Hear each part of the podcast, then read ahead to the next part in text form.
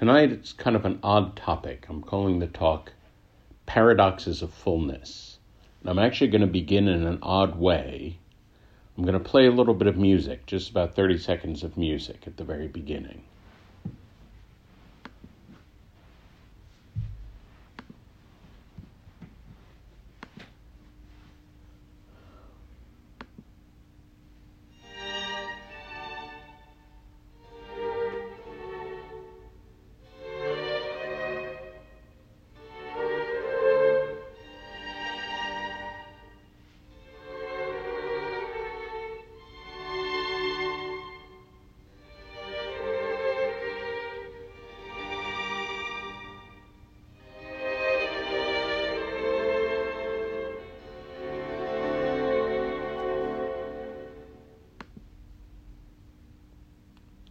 Just a, a little tease of that.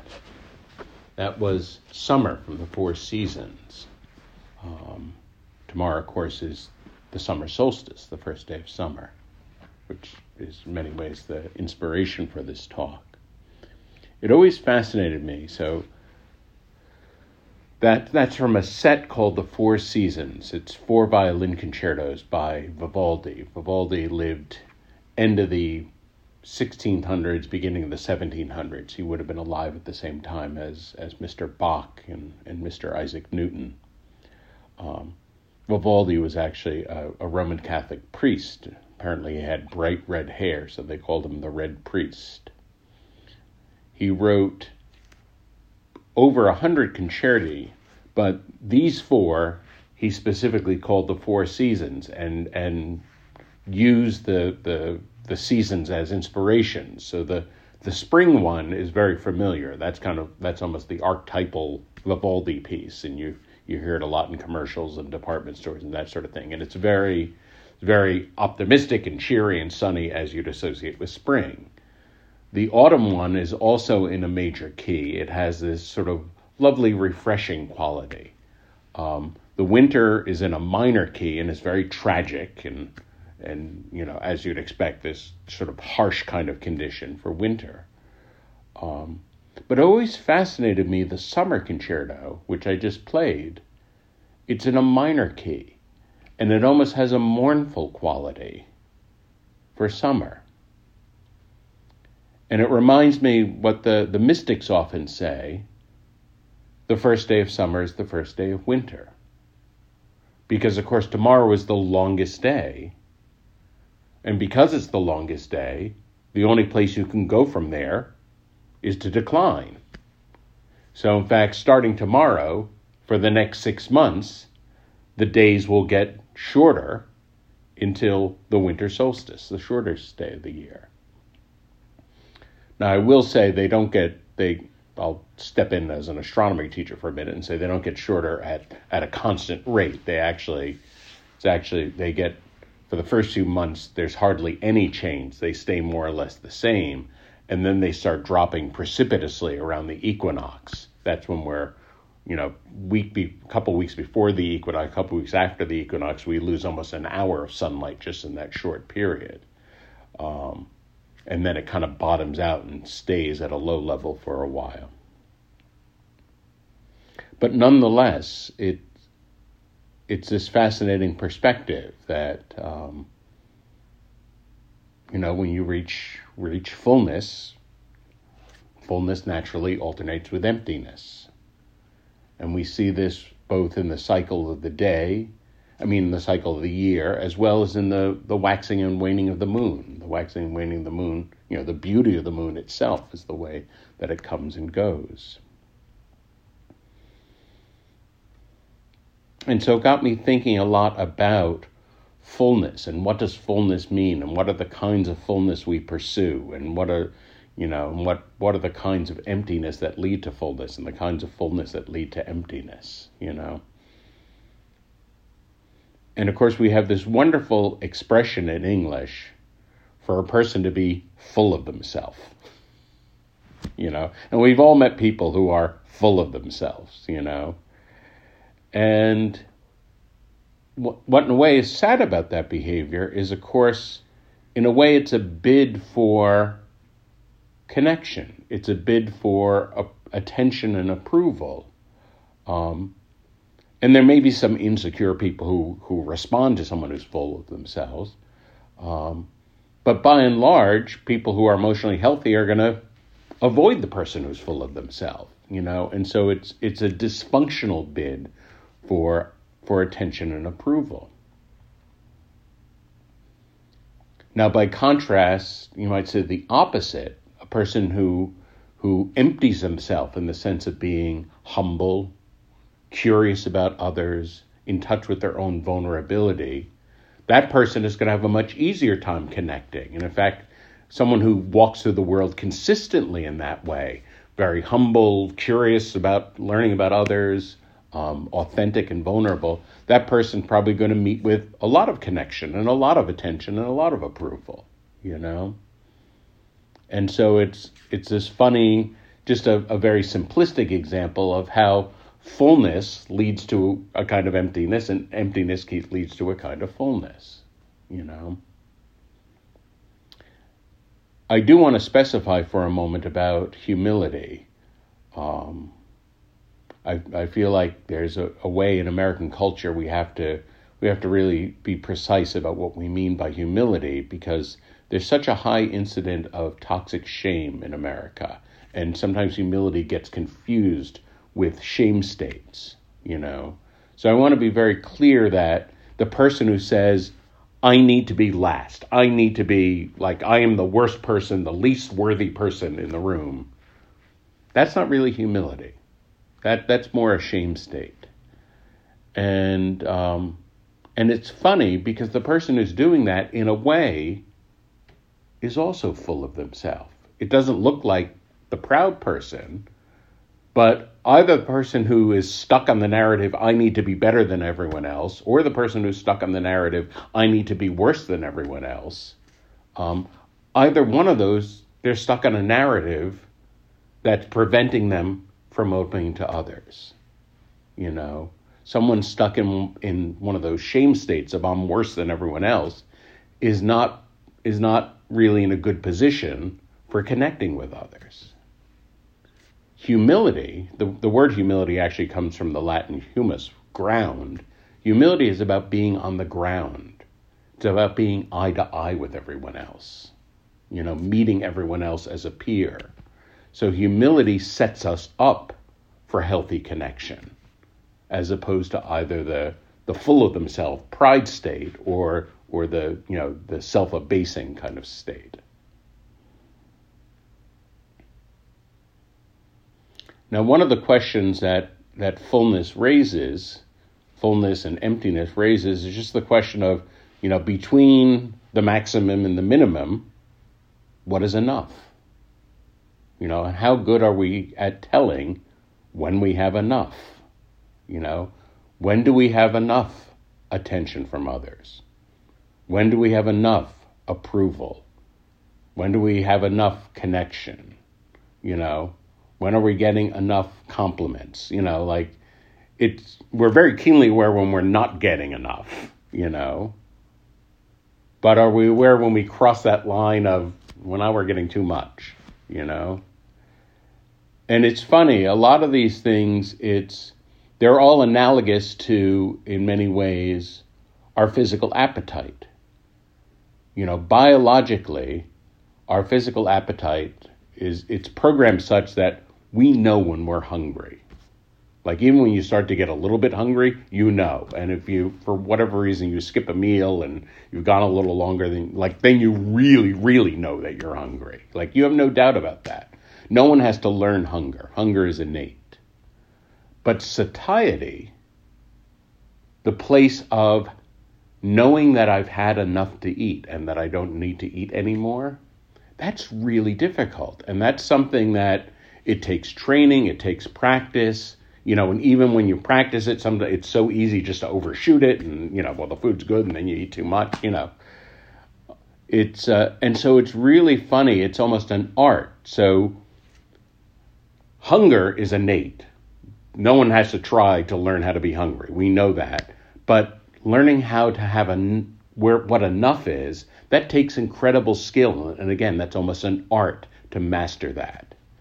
And really, with almost all the other quote unquote appetites, all the emotional appetites, you know, appetite for emotion, for, for attention, appetite for approval, you know, we're keenly aware when we're not getting enough. But it, it's almost a level of mastery to know when we're getting enough. And I'm getting enough, I don't need to pursue more, you know? Attention, I'll say in particular, is interesting. Attention, in many ways, is attention is pure gold in the psyche. Intention is, in some sense, the attention is is you might say almost the currency on which the entire psychic system runs. Um, and all the places in us that are crying out for attention, usually crying out in some unpleasant way, like an inner critic or a you know a, a nagging voice within or something like this. They're places trying to get attention, you know. And when we can give them mindful, loving attention, that's actually what's healing in the psyche, you know. And I, I really have a sense that um, many of the many of the most attention seeking behaviors we see out in the world. You know, drama is really about attention seeking. Um, that if people, that really the antidote to that would be people learning how to attend to themselves. And, you know, because the more one pays attention to oneself, the less one needs to, you know, chase after the attention of others.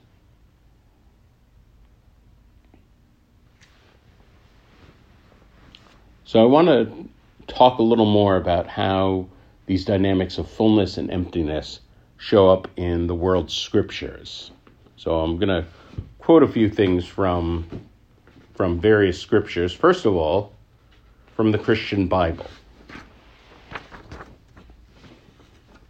And the first passage I'm going to quote is from the first chapter of Luke the Gospel of Luke, and it's it's a passage called the Magnificat.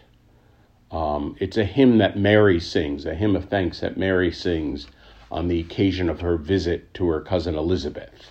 And just to, to fill in a little of the story, Mary at this point is pregnant with Jesus, and her cousin Elizabeth is pregnant with John the Baptist.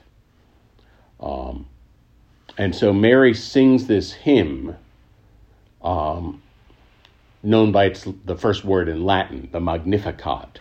And this hymn has been used um, um, a great deal in liturgy throughout the Middle Ages, through the Renaissance, into the modern period. It's been set to music dozens and dozens of times, uh, most notably by Mr. Johann Sebastian Bach. Um, but this is in English, part of the Magnificat.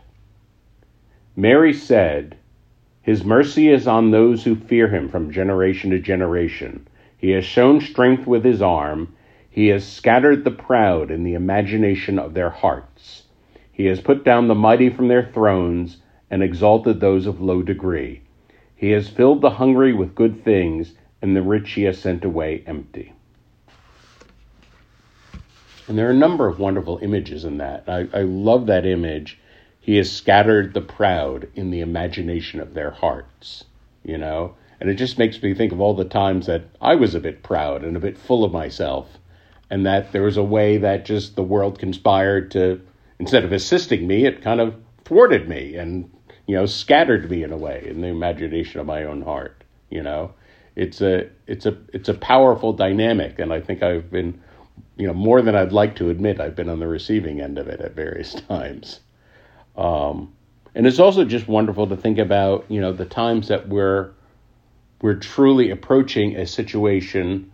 Um, you might say hungry for the right thing, hungry for, hungry to do the right thing, hungry to have the right connection, versus the times that we walk into a situation proud, full of ourselves, you know, and and you know, it's not hard for any of us to imagine we get very different outcomes in those situations. Another passage from the Bible that I read that, that follows much, much of the same logic. This is actually the words of Jesus Um, it's at the, it's from the Gospel of Matthew at the beginning of what's known as the Sermon on the Mount. The Sermon on the Mount begins with this passage called the Beatitudes. And so I'll just read a few of the Beatitudes. Blessed are the meek, for they shall inherit the earth. Blessed are those who hunger and thirst for righteousness, for they shall be satisfied. Blessed are the merciful, for they shall obtain mercy. Blessed are the pure of heart, for they shall see God. Blessed are the peacemakers, for they shall be called children of God. And again, each one of those is, is embodying a kind of emptiness that leads to a kind of fullness. You know, and there's there's many ways to think about all of them, as uh, I think I've pointed out in, in other sanghas. You know, the meek shall inherit the earth. I think a very simplistic, literalistic way is that you know you know, I'm just going to be meek and God's going to come, come along and say, you inherit the earth, you know, this sort of thing. Um, I think, you know, you might say a more Buddhist way or, or just more mystical way to look at that is that when I am meek, that is to say, when I drop all my self talk and my self importance and can just show up with the world as it is, I quote unquote inherit that vivid experience of the world.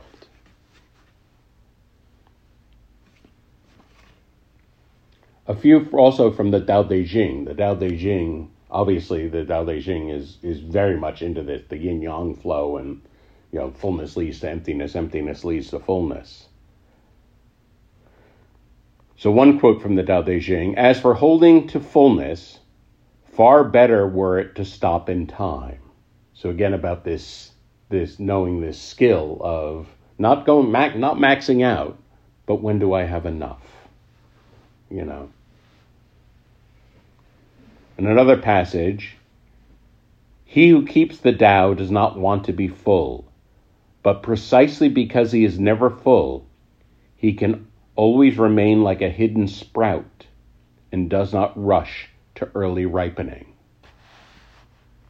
And especially in the Chinese worldview, the idea of a hidden sprout, that's almost the, the maximum of vital energy, you know, because that's the energy that's going to burst forth into the plant, you know? And so it's almost about, you know, this kind of emptiness that allows me to stay in this place of maximum potential, you know, and just hold on to that and not spill out of that too soon, you know. Another one, just very simple, from from the Tao Te Ching: humility is the root from which greatness springs. Um, that one is, is almost self explanatory. Another one from the Tao Te Ching great perfection seems imperfect, yet it is exhaustible, inexhaustible. The greatest fullness seems empty, but its use is endless. The greatest straightness seems crooked. The greatest skill appears clumsy. The greatest eloquence sounds like stammering.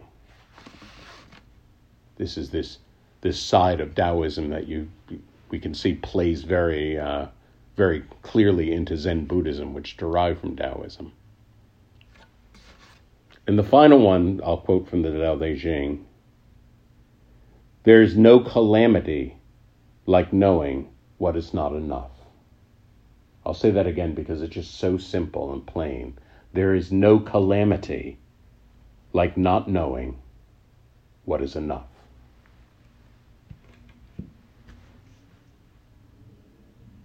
You know. And so all of those those are kind of Christian and and Taoist perspectives on emptiness. And of course, then that that leads us to this Buddhist idea, this Buddhist technical idea of emptiness. Um, and I always think that the the word emptiness in some ways is not the best word for describing what Buddhism is getting at. So in Buddhism, emptiness roughly speaking, so I'll give a very rough cocktail party description of emptiness. Emptiness is when I'm having such a vivid experience of the present moment, experiencing the sensual world in just its pure suchness, that my sense of self drops out. You know, that in other words, it becomes empty of the dynamic of a difference between perceiver and perceived, and I'm just fully in the experience. And so it, you know, I think a better, a more descriptive term might be something like non-dual mindfulness or something like that. What what what what usually gets called emptiness. But again, um, obviously that is a, you know, it in a way it is a kind of emptying, but it also is a profound experience of fullness. Um, sometimes that experience in, in Zen Buddhism is called kensho, the, uh, the, the, the vivid experience of the world in a present moment. So at this point, I'll share the quote sheet.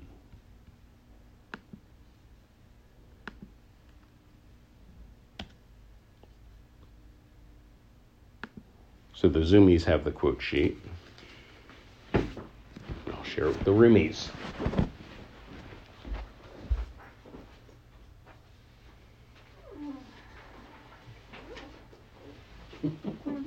Don't get up.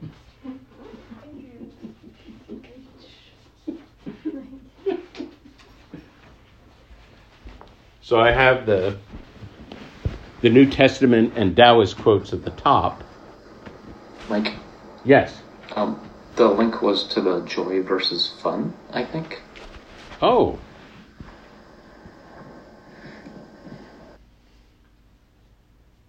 That was weird. Hold on. Thought I.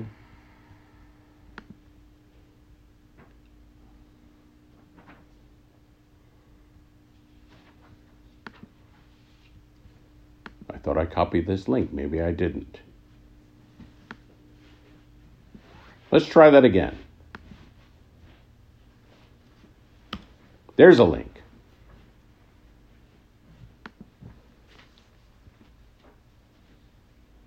That okay, we're getting thumbs up on that. Okay, very good. All right. Um, the Hasidic saying, quite simple. There's no room for God in him who is full of himself. Very clear. From the Taoist sage Zhuangzi,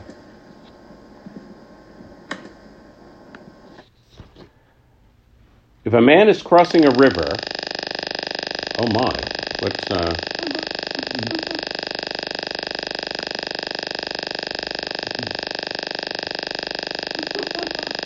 what is going on? I'm not sure.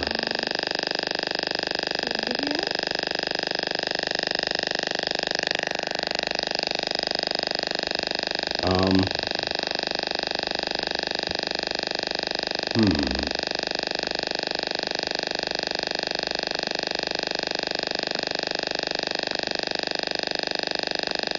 I'm not exactly sure what's going on here, why it's making that noise. Can you hear that noise at home? Is that coming from the computer here? Um, no, What's that? Hear, but I can hear yeah, maybe. I mean, could be the speaker. All right, let's just try and the great technological move of plugging it in, unplugging it, replugging it, the magical technology move. All right, there we go. Fullness and emptiness. All right. From the Taoist sage Zhuangzi, and I'll, I'll say of all the world's scriptures, I love Zhuangzi. It's really the only one that makes me laugh out loud. It just is. It, Zhuangzi was a wonderful, playful writer. But this passage, he says, if a man is crossing a river and an empty boat collides with his skiff, even though he is bad tempered, he will not become angry. But if he sees a man in the other boat, he will scream and shout and curse the other man to steer clear. If you can empty your own boat crossing the river of the world, no one will oppose you, no one will seek to harm you. This is the perfect man. His boat is empty. From the great mystic John of the Cross, in prayer, come empty, do nothing. The psychologist Erich Fromm said, Well being means to be bo- fully born to become what one potentially is, It means to have the full capacity for joy and for sadness, or to put it differently, to awake from the half slumber the average man lives in and to be fully awake. From Antoine Saint Exupéry, the author of The Little Prince How could there be any question of acquiring or possessing when the one thing needful for man is to become and at last to die in the fullness of his being? From the Zen teacher Soko Morinaga Without staring death in the eyes as the perpetual reverse of life, we cannot live fully and completely. From that amazing mystic David Steindl-Rast Love wholeheartedly, be surprised, give thanks, and praise. Then you will discover the fullness of your life. Thich Nhat Hanh said, We spend a lot of time looking for happiness when the world right around us is full of wonder. To be alive and walk on the earth is a miracle, yet most of us are running as if there were someplace better to get to. Ursula Le Guin said, We know that there is no help for us but from one another, that no hand will save us if we do not reach out our own hand. And the hand that you reach out is empty, as mine is. You have nothing, you possess nothing, you own nothing, you are free. All you have is what you are and what you give.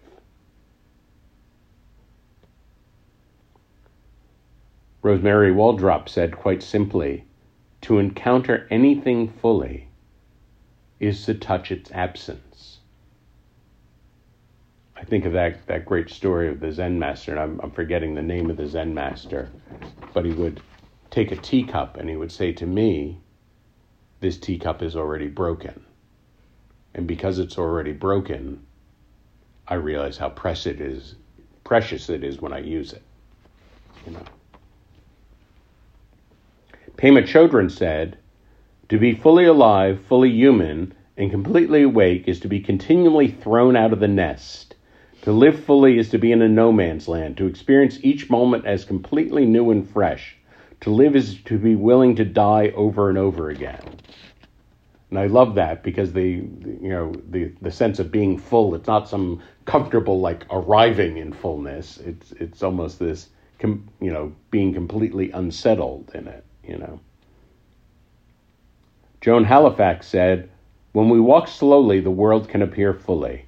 Not only are the creatures not frightened away by our haste and aggression, but the fine detail of fern and flower, or devastation and disruption, becomes visible, Many of us hurry because we do not see what is really going on in and around us. We are afraid to let our senses touch the body of suffering or the body of beauty.